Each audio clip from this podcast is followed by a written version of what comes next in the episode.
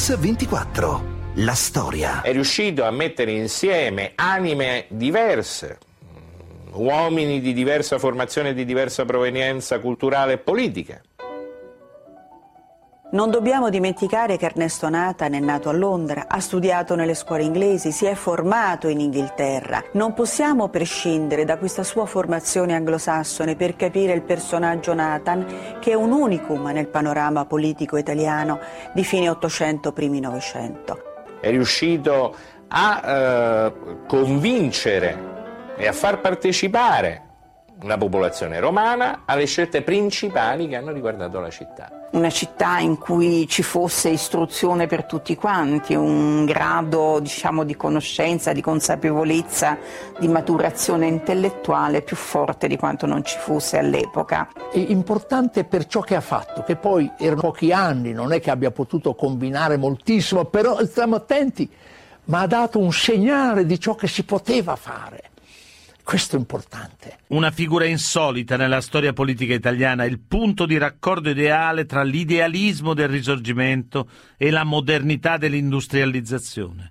Un sindaco che ha trasformato il volto della capitale dell'Italia unita. Tutto questo è Ernesto Nathan, nella cui storia si intrecciano l'eterno dualismo tra riformisti e conservatori, la massoneria, l'anticlericalismo. Qualcuno dice che è l'outsider dell'età giolittiana.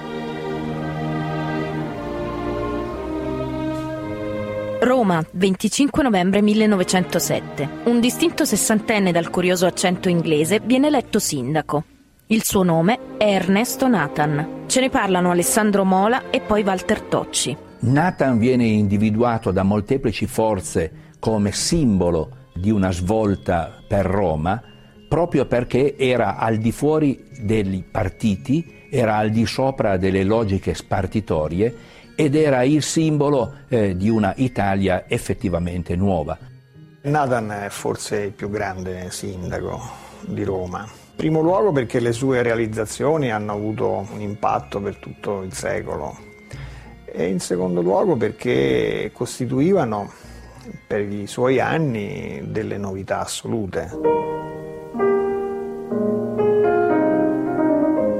Nel 1909 un importante banco di prova per la nuova amministrazione capitolina è la nascita delle prime aziende municipalizzate. Anche per l'Italia è ormai il tempo della rivoluzione industriale e agli enti locali spetta il compito di dare alle città un volto moderno ed efficiente. Obiettivo di Nathan è rendere pubblico il servizio di trasporto e di erogazione dell'elettricità per rompere i monopoli dei grandi gruppi finanziari che in quel momento gestivano i servizi e creare così la concorrenza. Il 20 settembre 1909, nel giorno in cui la città festeggia la breccia di Porta Pia, Nathan chiama i romani al voto. A un referendum popolare vengono affidate le sorti delle prime aziende pubbliche cittadine. Ascoltiamo lo storico Marco De Nicolò. I referendum si svolsero con una sostenuta partecipazione popolare a seguito di un grande dibattito cittadino e ebbero un successo schiacciante. Ai trusts illeciti, piccoli e grandi, intesi a creare artificiali monopoli, dobbiamo rivolgere ogni nostra attività e contrapporre il trust lecito della collettività, della cittadinanza, a difesa dell'onesto commercio, dell'onesta concorrenza. Così scriveva lo stesso Ernesto Nathan. Con il referendum del 1909 a fornire luce, gas e mezzi di trasporto a Roma non sono più solo i privati. Per le tasche dei cittadini e le casse dell'amministrazione capitolina è una vera e propria rivoluzione. I prezzi si dimezzano. Ma il 1909 è anche l'anno in cui il Comune di Roma riscrive il piano regolatore della città. Ce ne parlano Livio Toschi, Franco Ferrarotti e Renato Nicolini, celebre assessore alla cultura di Roma tra gli anni 70 e 80. Nathan eh, è passato anche alla storia per essere il sindaco sotto il cui mandato si è approvato il piano regolatore eh, forse più intelligente della storia di Roma finalmente i piani regolatori di questa capitale del nuovo Regno d'Italia che si va espandendo in maniera impetuosa debbono obbedire delle regole che valgono per tutti. In tutto il periodo umbertino, i primi anni di Roma Capitale, insomma il tono dominante è quello della speculazione edilizia, questo vorticoso giro di compravendita di terreni che innalza sempre i valori immobiliari. Nathan è stata un'eccezione luminosa, mirabile, perché ancora oggi ha molto da insegnarci, perché ha interrotto questa tradizione di speculativa e predatoria che in qualche modo utilizzava la lievitazione delle aree che da prative diventavano fabbricabili non a vantaggio della maggioranza, ma a vantaggio di piccoli gruppi di speculatori. Siamo amministratori nei limiti delle leggi e delle istituzioni, ribelli a qualsiasi partito, di scuola o di fede. Non ha limite la nostra incrollabile resistenza a pressioni o imposizioni da qualunque parte dovessero venire. Ma proprio su queste politiche di lotta ai monopoli e alla rendita fondiaria ci fu la reazione della destra romana capeggiata dalla proprietà immobiliare. Ce ne parla Marco Causi, assessore al bilancio a Roma dal 2001 al 2008. Nathan fu il primo sindaco di Roma che in qualche modo costrinse eh, i costruttori romani a un equilibrio di potere accettabile dal punto di vista degli interessi pubblici della città. Ma la storia di Ernesto Nathan, di questo sindaco innovatore così importante nella storia italiana, viene da lontano. Quinto di dodici figli, Nathan nasce a Londra nel 1845. Il padre, Moses Meyer Nathan, è un agente di cambio alla Borsa di Londra. La madre, Sarina Levi, è una giovane attivista mazziniana di origine italiana. È l'alba di un nuovo mondo. La rivoluzione industriale avanza e Londra si prepara a diventare il centro della finanza e del commercio mondiale.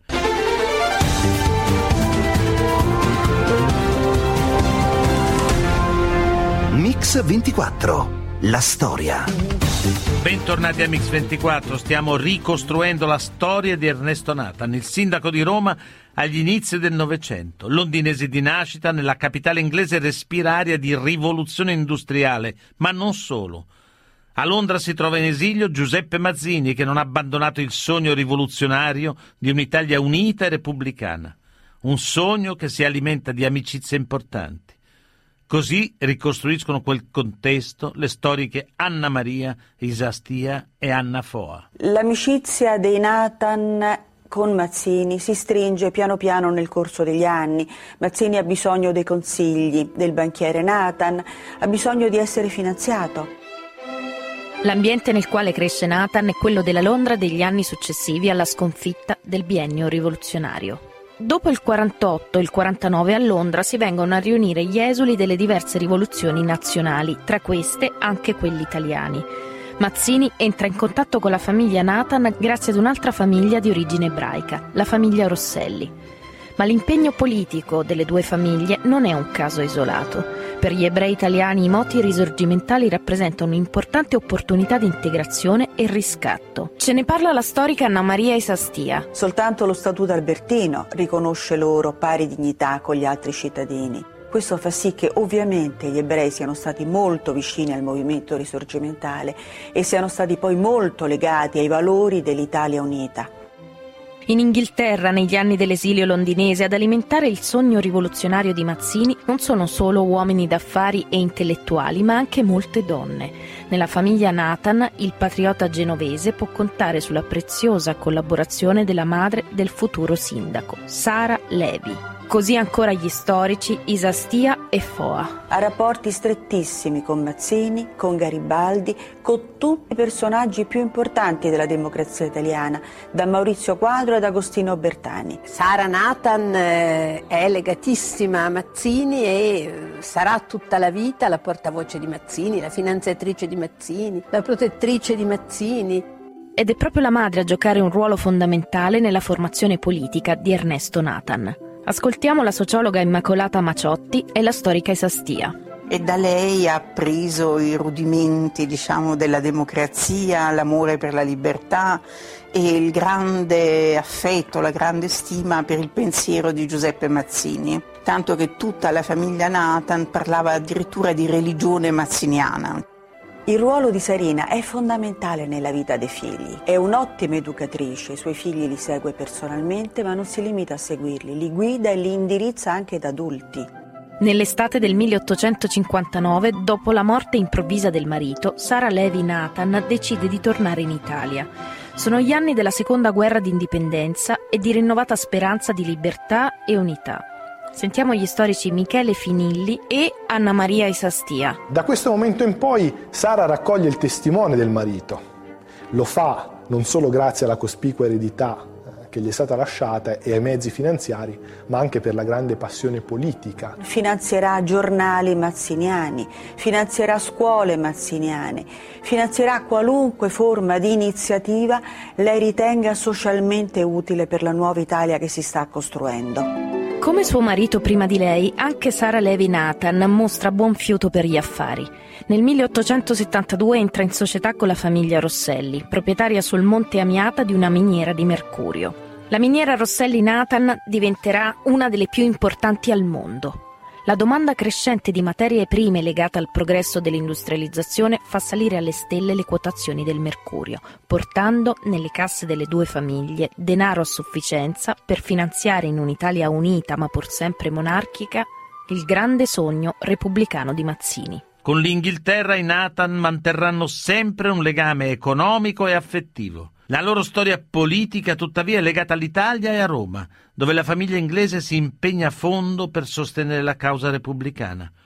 Nel 1870 Ernesto Nathan raggiunge la madre a Roma, lo ha chiamato lo stesso Mazzini per amministrare le casse del suo ultimo giornale, La Roma del Popolo. A fianco della madre il giovane Nathan inizia la sua strada politica negli ambienti repubblicani della città, ma dopo due anni Mazzini muore e il movimento mazziniano si spacca. A spiegarci questo passaggio è Anna Maria Isastia. Morto Giuseppe Mazzini, il movimento mazziniano si divide rapidamente in due tronconi, mazziniani intransigenti e mazziniani transigenti. Gli uni convinti che bisogna comunque operare nelle istituzioni, gli altri convinti che bisogna mantenere integro il progetto mazziniano di un'Italia che deve diventare repubblica e quindi non bisogna riconoscere la monarchia. A differenza di sua madre Sara, che non riconoscerà mai l'Italia unita sotto i Savoia, Ernesto Nathan crede nella partecipazione politica come unica strada possibile per dare un futuro agli ideali mazziniani. Ma qual era la situazione del paese? Così l'affresco dello storico Alessandro Mola. L'Italia è un paese che eh, aveva una condizione di terribile miseria eh, di povertà soprattutto nelle campagne e eh, nel cosiddetto proletariato urbano. Non sarebbe potuto fare alcun passo avanti eh, se non impegnandosi a utilizzare la macchina dell'amministrazione pubblica e dello Stato per rinnovare realmente le condizioni di vita degli abitanti. E seguendo questa strada che Ernesto Nathan, dopo la morte della madre nel 1882, si avvicina al giovane partito dell'estrema radicale dell'ex repubblicano Agostino Bertani. Ancora cittadino inglese nel 1887, Nathan sale alla ribalta delle cronache politiche per il suo impegno a favore di una battaglia storica dei movimenti femminili europei, nonché di sua madre Sara, l'abolizione della patente di prostituta. Con la sua battaglia convince il Parlamento italiano ad aprire una commissione d'inchiesta sulla condizione giuridica delle prostitute in Italia. Così scrive. La prostituzione non è un delitto, né può esserlo finché non la si deliberi tale e vi siano sanzioni uguali da estendersi a tutti coloro d'ambo i sessi che la praticano. Il ministro che vende la coscienza, il deputato che vende il voto, il gazzettiere che vende la penna, il prete che vende la religione, nel fatto e per gli effetti del diritto, valgono più forse della donna che vende il corpo? Per le ambizioni politiche di Nathan, l'anno decisivo è il 1888, a 43 anni, ottiene finalmente dal governo Crispi la cittadinanza italiana. Mentre un anno prima è stato iniziato alla spada dal gran maestro della massoneria, Adriano Lemmi. Cittadino italiano e massone, il figlio di Sara Nathan ha ora tutte le carte in regola per portare il suo credo mazziniano dentro l'istituzione. Nel 1889 è assessore comunale a Roma, nello stesso anno diventa consigliere provinciale, capo dell'opposizione a Pesaro, roccaforte repubblicana e città natale della madre. Ma perché il mazziniano Nathan entra nella massoneria? Le letture degli storici Alessandro Mola, Fulvio Conti, Anna Maria Sastia. Era l'unica rete diffusa a livello nazionale, dalla Lombardia alla Sicilia, ed era l'unica organizzazione che avesse un programma unitario di formazione dell'Italia. Non ce n'era un'altra. L'alternativa era solo quella eh, dell'internazionale eh, socialista e dall'altra parte quella tradizionale della Chiesa cattolica. La massoneria nel nuovo Stato, eh, nel nuovo Regno d'Italia, rappresenta il grande gruppo di quelli che io chiamo i nation builders, i costruttori della nazione. Tutte le componenti, tutte le varie anime eh, che hanno dato vita al risorgimento, in quegli anni, fra il 1859 e i primi anni 60, confluiscono nella massoneria. I massoni si definivano templari della democrazia, vale a dire dovevano creare eh, gli strumenti per innovare la vita politica, la vita eh, pubblica italiana attraverso la eh, cultura, attraverso l'istruzione. La secolarizzazione dell'Italia è il progetto principe dei massoni italiani e all'interno della secolarizzazione la scolarizzazione. Se noi pensiamo che quasi tutti i ministri della pubblica istruzione dell'Italia liberale sono stati massoni o vicini ai massoni. Coppino, il ministro della pubblica istruzione che ha reso laica, obbligatoria e gratuita la scuola elementare, era un massone. Nel 1908 la giunta Nathan intraprende una profonda riforma del sistema scolastico cittadino. Vengono introdotti servizi come la refezione, i corsi serali per gli studenti lavoratori, le lezioni all'aperto e i primi cinematografi scolastici. Ancora le storiche Anna Maria Esastia e Teresa Bertilotti. Ernesto Nathan, sindaco di Roma, raddoppia il numero delle scuole a Roma in cinque anni. La refezione scolastica è il fiore all'occhiello dell'amministrazione Nathan. Sostenuta da radicali e socialisti è il corollario all'obbligo scolastico. Costituiva infatti un aiuto eh, indispensabile per le famiglie povere che mandavano i figli a scuola. Era quindi un provvedimento eh, non soltanto eh, diciamo, finalizzato all'istruzione ma che aveva anche un valore eh, sociale molto forte. Ma Nathan guarda con interesse anche a nuove metodologie didattiche. Non a caso il compito di formare le maestre delle prime scuole materne della capitale viene affidato a Maria Montessori. Era inoltre un profondo sostenitore del progresso scientifico, che lo vedeva contrapposto alla superstizione e alla fede emanata dall'autorità cattolica. Il bilancio, il suo pareggio, sono la legittima preoccupazione di ogni prudente amministratore ma sino a quando vi sia un solo scolaro entro la nostra cerchia amministrativa, il quale non possa ricevere istruzione ed educazione civile in ambiente sano e adatto, le considerazioni del bilancio finanziario devono cedere il passo alle imperative esigenze del bilancio morale ed intellettuale. Nel 1895 Ernesto Nathan è il protagonista di un duro scontro con il capo del governo Francesco Crispi. Siamo nell'Italia delle prime rivolte popolari, dei primi grandi scandali finanziari. Il giovane Stato italiano vive una profonda crisi istituzionale e sociale.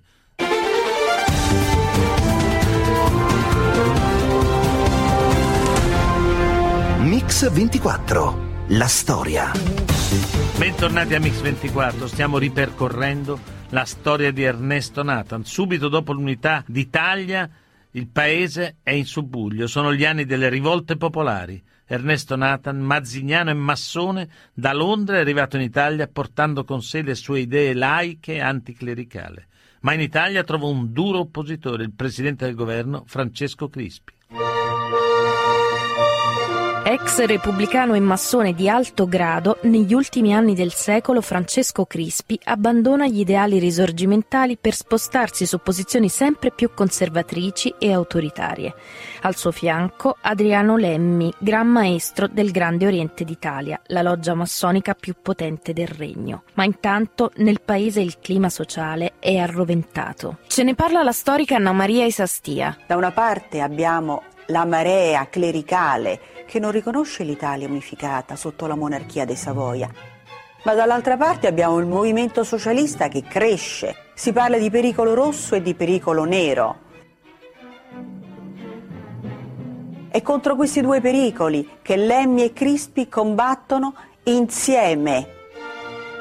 Un patto politico e di sangue tra i due che a cominciare dal 1891 viene travolto dallo scandalo della Banca Romana. Uno scandalo che farà venire fuori le responsabilità di Crispi e di Lemmi. Ed Ernesto Nathan, all'interno della massoneria, conduce una dura lotta contro di loro. Così scrive lui stesso. Non sono ignote le dolorose rivelazioni di traffici, maneggi, indelicatezze che hanno messo a nudo una corruzione impunemente esercitata per sfacciatamente trarre profitto dell'abuso dei poteri pubblici.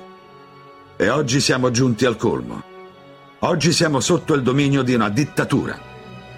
Nell'ultimo decennio dell'Ottocento esplodono in Italia una serie di scandali, tra cui il più importante è lo scandalo della Banca Romana, uno scandalo che coinvolge molti parlamentari italiani ed è legato al fatto che in Italia esistevano ancora troppe banche che battevano moneta e una di queste, la Banca Romana, batteva moneta doppia per finanziare la politica. Di questi fondi se ne sono serviti un po' tutti, giornalisti, politici, il capo del governo, Crispi, anche Giolitti ha avuto fondi dalla banca romana. Il mazziniano Nathan paga a caro prezzo l'opposizione ai vertici del potere politico e della massoneria nell'Italia di Crispi e Lemmi. Non c'è spazio per chi percorre la strada della questione morale. Nel 1896 il vento cambia, travolta dagli scandali, la lunga e controversa stagione della sinistra storica al potere si conclude. Il 2 giugno, dopo aver ottenuto le dimissioni di Lemmi, Ernesto Nathan viene eletto Gran Maestro della Massoneria e come primo atto rivendica la questione morale e il ritorno a un maggior distacco dalla politica per la massoneria. Con l'inizio del nuovo secolo la massoneria vive un forte radicamento nella società civile e negli apparati dello Stato. Sotto la guida di Nathan aumentano gli iscritti che passano dai 300 ai 3.000 annuali. Il matrimonio civile, il divorzio, l'abolizione dell'ora di religione sono alcune delle battaglie che la massoneria porta all'attenzione del Parlamento, scatenando la dura reazione della Chiesa. Il primo progetto di legge sul divorzio è presentato da un massone al Parlamento italiano nel 1870 1984. Si tratta di Salvatore Morelli. Più tardi sarà Tommaso Villa, un altro massone, a presentare altri progetti di legge. A fine Ottocento, primi Novecento, Ernesto Nata ne farà uno degli impegni più significativi della sua gran maestranza. Il 6 dicembre 1901 il giurista massone Agostino Berennini, ex radicale eletto nelle file del Partito Socialista, rilancia in Parlamento il disegno di legge sul divorzio. Dopo aver ottenuto in un primo momento il consenso di un largo numero di deputati, la reazione della Chiesa, che raccoglie 3 milioni di firme, e l'opposizione di Giolitti affondano, dopo un lungo iter parlamentare, le speranze del movimento divorzista e della massoneria. La Chiesa esprime una forte avversione avversione per lo Stato liberale e una fortissima avversione per la massoneria che non solo difende quello Stato laico e i suoi valori, ma per giunta incarna e sostiene tutta una serie di ideali, di principi che sono visti come una minaccia dalla, eh, dalla, Chiesa cattolica. Nathan si rese conto di essere su una posizione minoritaria e dovette rinunciare a condurre ulteriormente avanti questa sua battaglia, nella quale aveva a fianco, e questo va sottolineato, Vittorio Emanuele III, che era favorevole alla introduzione del divorzio. È l'alba di un nuovo secolo. Vittorio Emanuele III, salito al trono dopo l'assassinio di Umberto I, vuole lasciarsi alle spalle le divisioni del passato e le stagioni autoritarie di fine Ottocento. Mentre si avvicinano le celebrazioni per i 50 anni dell'Unità d'Italia, agli occhi di Nathan, Vittorio Emanuele III è l'uomo giusto per portare a compimento il grande sogno di famiglia, lo sdoganamento di Mazzini e delle sue idee nella storia dell'Italia Unita. Così Michele Finilli e Immacolata Macciotti. I Nathan raccolgono l'eredità di Mazzini che nel 1861 aveva cominciato a pubblicare i suoi scritti politici. Mazzini muore nel 72, la pubblicazione degli scritti viene portata avanti da Aurelio Saffi e da Sara Nathan che creano una commissione a Roma e cominciano però a raccogliere anche tutti gli autografi mazziniani. Ernesto Nathan in particolare ha recuperato tutto quello che era possibile di scritti mazziniani e ha in qualche modo eh, portato avanti un'impresa molto difficile, cioè è riuscito diciamo, a salvare l'opera mazziniana e a tramandarla ai posteri. Otto 8 marzo 1903, il ministro della pubblica istruzione, il massone Nunzio Nasi, diede il via libera all'introduzione del libro di Mazzini I doveri dell'uomo, come testo di educazione civica nelle scuole elementari e medie del Regno. Una vittoria di Nathan che aveva sostenuto l'idea di Mazzini come educatore delle giovani generazioni. Così Romano Ugolini. Questo è frutto dell'iniziativa di Nunzio Nasi, del ministro della pubblica istruzione, ma soprattutto del rapporto eh, diretto e della simpatia immediata che vi è tra Ernesto Nathan e Vittorio e, e Emanuele III. Ma la pubblicazione de I doveri dell'uomo scatena a sinistra non poche polemiche. Il libro fu cassato dai passaggi in cui Mazzini si riferiva alla Repubblica. Ad essere spunta dall'edizione scolastica è una singola frase. La Repubblica è la forma logica di governo, Poche parole, ma decisive, un compromesso che viene aspramente condannato dai repubblicani più intransigenti. Ancora Romano Ugolini e Michele Finilli. Eliminare il legame alla Repubblica, alla forma istituzionale, in un certo senso annacquava e forse anche falsava il pensiero mazziniano. Però dall'altra parte è anche chiaro che se oggi noi celebriamo Mazzini, lo celebriamo come padre della patria e dobbiamo questo fatto di, eh, dell'inserimento di Mazzini nell'identità nostra, nel fatto che noi lo consideriamo il padre di tutti gli italiani e non di una parte, si deve a Nathan. E quindi se in quel momento il prezzo da pagare per la conoscenza di Mazzini e per la sua diffusione nelle scuole era quello di tagliare i passaggi in cui eh, si parlava di Repubblica, per lui era un prezzo che si poteva pagare anche perché dietro a questa operazione c'era l'altra grande operazione di Ernesto, la pubblicazione dell'edizione nazionale degli scritti di Mazzini, delle opere integrali di Mazzini, in cui naturalmente i passaggi o i testi in cui si parlava di Repubblica non sarebbero stati eliminati. A questo punto Ernesto Nathan è il simbolo di un nuovo corso storico. Nel 1907 il mazziniano massone, arrivato da Londra, raggiunge il successo più importante della sua carriera politica, l'elezione a sindaco di Roma. Ad appoggiare la sua candidatura sono il re e il capo del governo Giovanni Giulitti. È un blocco politico che per la prima volta vede insieme liberali e socialisti. Intanto l'Italia vive il suo primo sviluppo industriale e in molti comuni e province irrompono sulla scena politica blocchi popolari. Il sogno di una democrazia di massa è un effetto dell'apertura di Giolitti alle forze della sinistra. Per la prima volta nella storia del giovane Regno d'Italia, le forze progressiste e riformiste del Paese trovano un terreno comune per confrontarsi al di là delle divisioni ideologiche e di partito. Così Marco Causi. L'esperienza anni, diciamo, dei, dei primi anni del XX secolo a Roma, con questo asse Giolitti, Nathan, socialisti riformisti, è un'esperienza che si iscrive nella crescita di autogoverno e di autonomia degli enti locali e quindi sostanzialmente una crescita del tessuto democratico del Paese. Nathan e Giolitti hanno dunque due storie e ambizioni diverse e la mediazione non è sempre facile. A Roma, intanto, l'elezione di Ernesto Nathan a sindaco riaccende lo scontro tra clericali e anticlericali. Per le lobby aristocratiche della città, il sindaco arrivato da Londra non è solo un avversario politico, Così lo raccontano Renato Nicolini, assessore alla cultura di Roma tra gli anni 60 e 80, e la storica Immacolata Macioti. Il fatto che nel 1907 Ernesto Nathan divenga sindaco di Roma finisce per avere un grande significato simbolico, è come se la mediocrità dell'età umbertina venisse spazzata via e ci si collegasse invece a quella radice mazziniana, garibaldina, che era stata il cuore della Repubblica Romana del 48.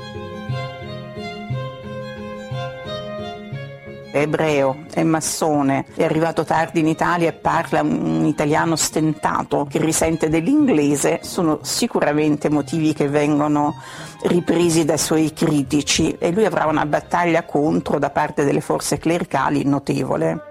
L'antipatia dei cattolici per Nathan trapela anche dalle pagine della loro rivista, Civiltà Cattolica. È il primo sindaco non romano dopo 37 anni. Quanti ne sono corsi dal 1870? Anzi, nemmeno italiano, perché di origine inglese, nativo di Londra. In ogni caso, repubblicano, israelita, massone. La sua presenza a capo del comune romano è misura del livello a cui siamo discesi. La Chiesa si oppone all'emancipazione ebraica con tutte le sue forze in questo periodo e a lungo ancora e Nathan rappresenta il simbolo stesso, per di più massone e anticlericale, rappresenta il simbolo stesso di tutto quello che la Chiesa rifiuta. Così la storica Anna Foa. Il 20 settembre 1910 Nathan, sindaco da tre anni della città di Roma, lancia un durissimo attacco contro il Papa Pio X e contro la Chiesa in occasione delle celebrazioni dell'anniversario della presa di Porta Pia. Ascoltiamolo. Nella Roma di un tempo non bastavano mai le chiese per pregare, mentre invano si chiedevano le scuole. Oggi le chiese sovrabbondano, esuberano, le scuole non bastano mai. Ecco il significato della breccia, o oh cittadini. Nessuna chiesa senza scuola. È lo scontro tra due culture.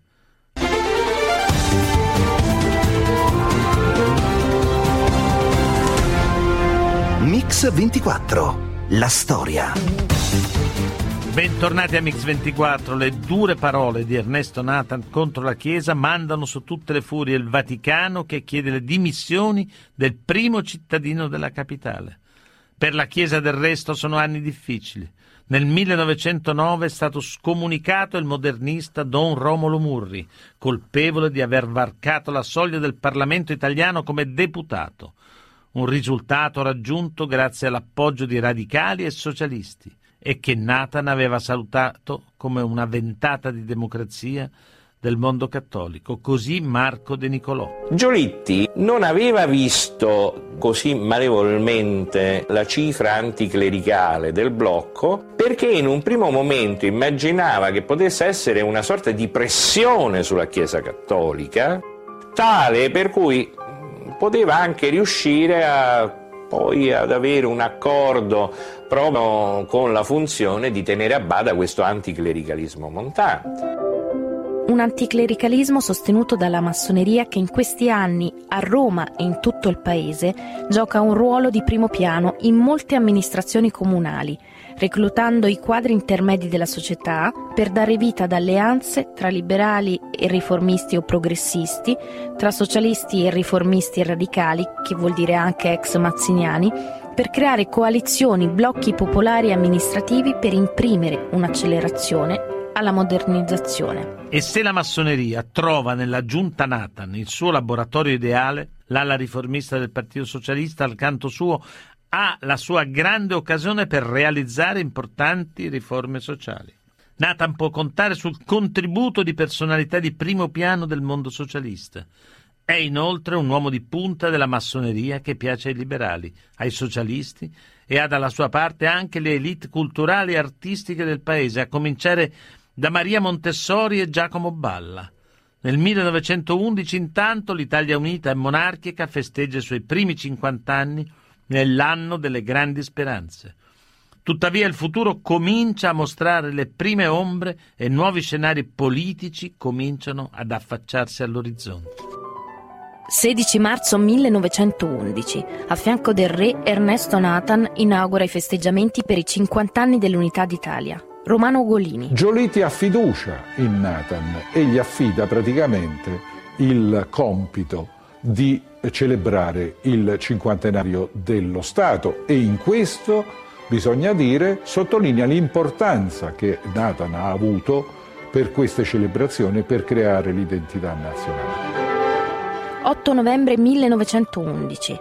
A pochi chilometri da Roma, nel nuovo quartiere marittimo di Ostia, Ernesto Nathan celebra, in una location insolita e poco istituzionale, la chiusura dei festeggiamenti per il cinquantenario del regno. Al suo fianco il sindaco di Firenze Filippo Corsini e il primo cittadino di Torino Teofilo Rossi. Ma il domani appare incerto, minaccioso. Il 29 settembre del 1911 Giovanni Giolitti con una mossa a sorpresa dichiara guerra alla Turchia e nel Mediterraneo venti di guerra soffiano anche sulla Cirenaica e sulla Tripolitania. Ma in Parlamento l'impresa libica produce forti tensioni. Da una parte Giolitti e dall'altra i socialisti contrari alla guerra. E Nathan con interventi forti e significativi si proclama a favore della guerra in Libia. Ascoltiamo Alessandro Mola e Beatrice Pisa. L'affermazione dell'Italia come potenza importante nel quadro internazionale significa per Nathan il riconoscimento della indipendenza del governo italiano, dello Stato italiano da interferenze estere e anche e soprattutto dalle ingerenze dei clericali.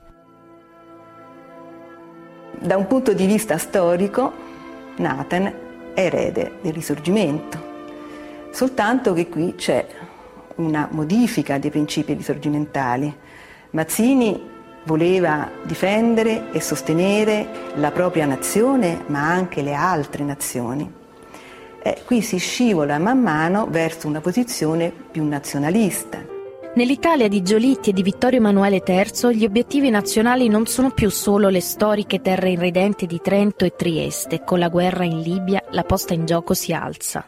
Così Marco De Nicolò. A un discorso di compimento dell'unità nazionale si sovrappone un discorso di eh, aggressione ad altre nazioni.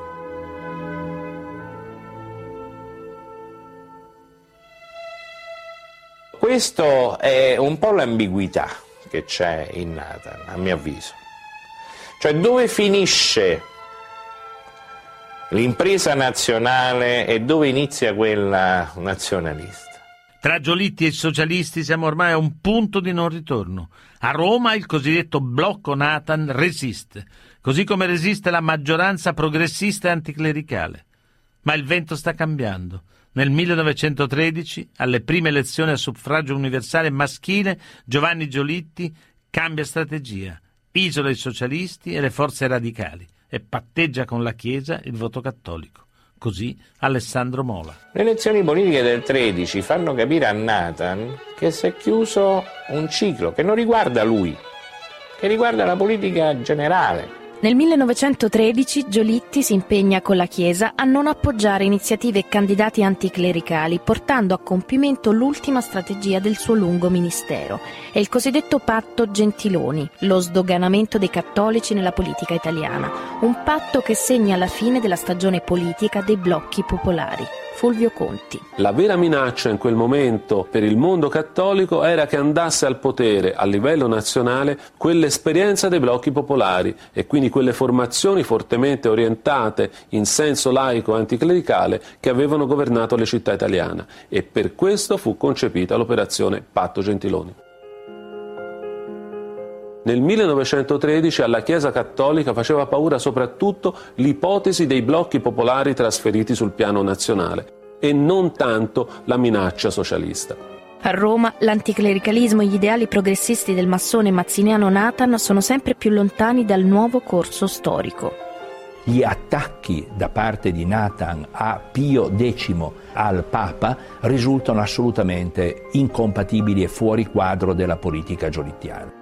Alle elezioni comunali del 1914 Ernesto Nathan si presenta dimissionario. Appoggiato dai cattolici e liberali di Giolitti, le forze clericali tornano prepotentemente alla guida della città. Il nuovo sindaco è il nobile Prospero Colonna che passa alla storia come l'anti-Nathan. Ascoltiamo Marco De Nicolò. Nathan non si dimette perché viene messo in minoranza, attenzione. Nathan gode di una maggioranza in consiglio. È una maggioranza che non è tanto trascurabile. Cioè la maggioranza è solida, ma è il fatto che Nathan sa cogliere che il messaggio politico che viene dalla nazione significa che la sua esperienza è comunque conclusa. Nel 1914, alle porte del primo conflitto mondiale, Nathan è fuori dai giochi e con lui la generazione che aveva creduto di poter dare a Roma e al paese un futuro diverso. Si può dire in modo fondato che sia Nathan sia Giolitti abbiano espresso un grande disegno politico, quello della convergenza tra il pensiero democratico, tra i laici e il socialismo moderato. Se questa alleanza fosse durata e si fosse affermata, noi avremmo avuto sicuramente un Novecento tutto all'insegna del riformismo, tutto all'insegna del progresso civile e non avremmo conosciuto un periodo di dittatura. Ernesto Nathan muore a Roma il 9 aprile 1921. lascia un paese diverso da quello che ha contribuito a costruire. Di lì a poco la massoneria si appresta a marciare al fianco di Mussolini. Gli ideali democratici del risorgimento e la grande Italia di Vittorio Emanuele III sono ormai solo un lontano ricordo. Le puntate di Mix 24 e della storia si possono riascoltare sul sito www.radio24.it e nella pagina dedicata a questa trasmissione. Ringrazio Alessandro Longone, Antonella Migliaccio, Rachele Bonani, il mitico Manuel Guerrini, in redazione Alessandro Chiappini Valerio Rocchetti in regia. A domani.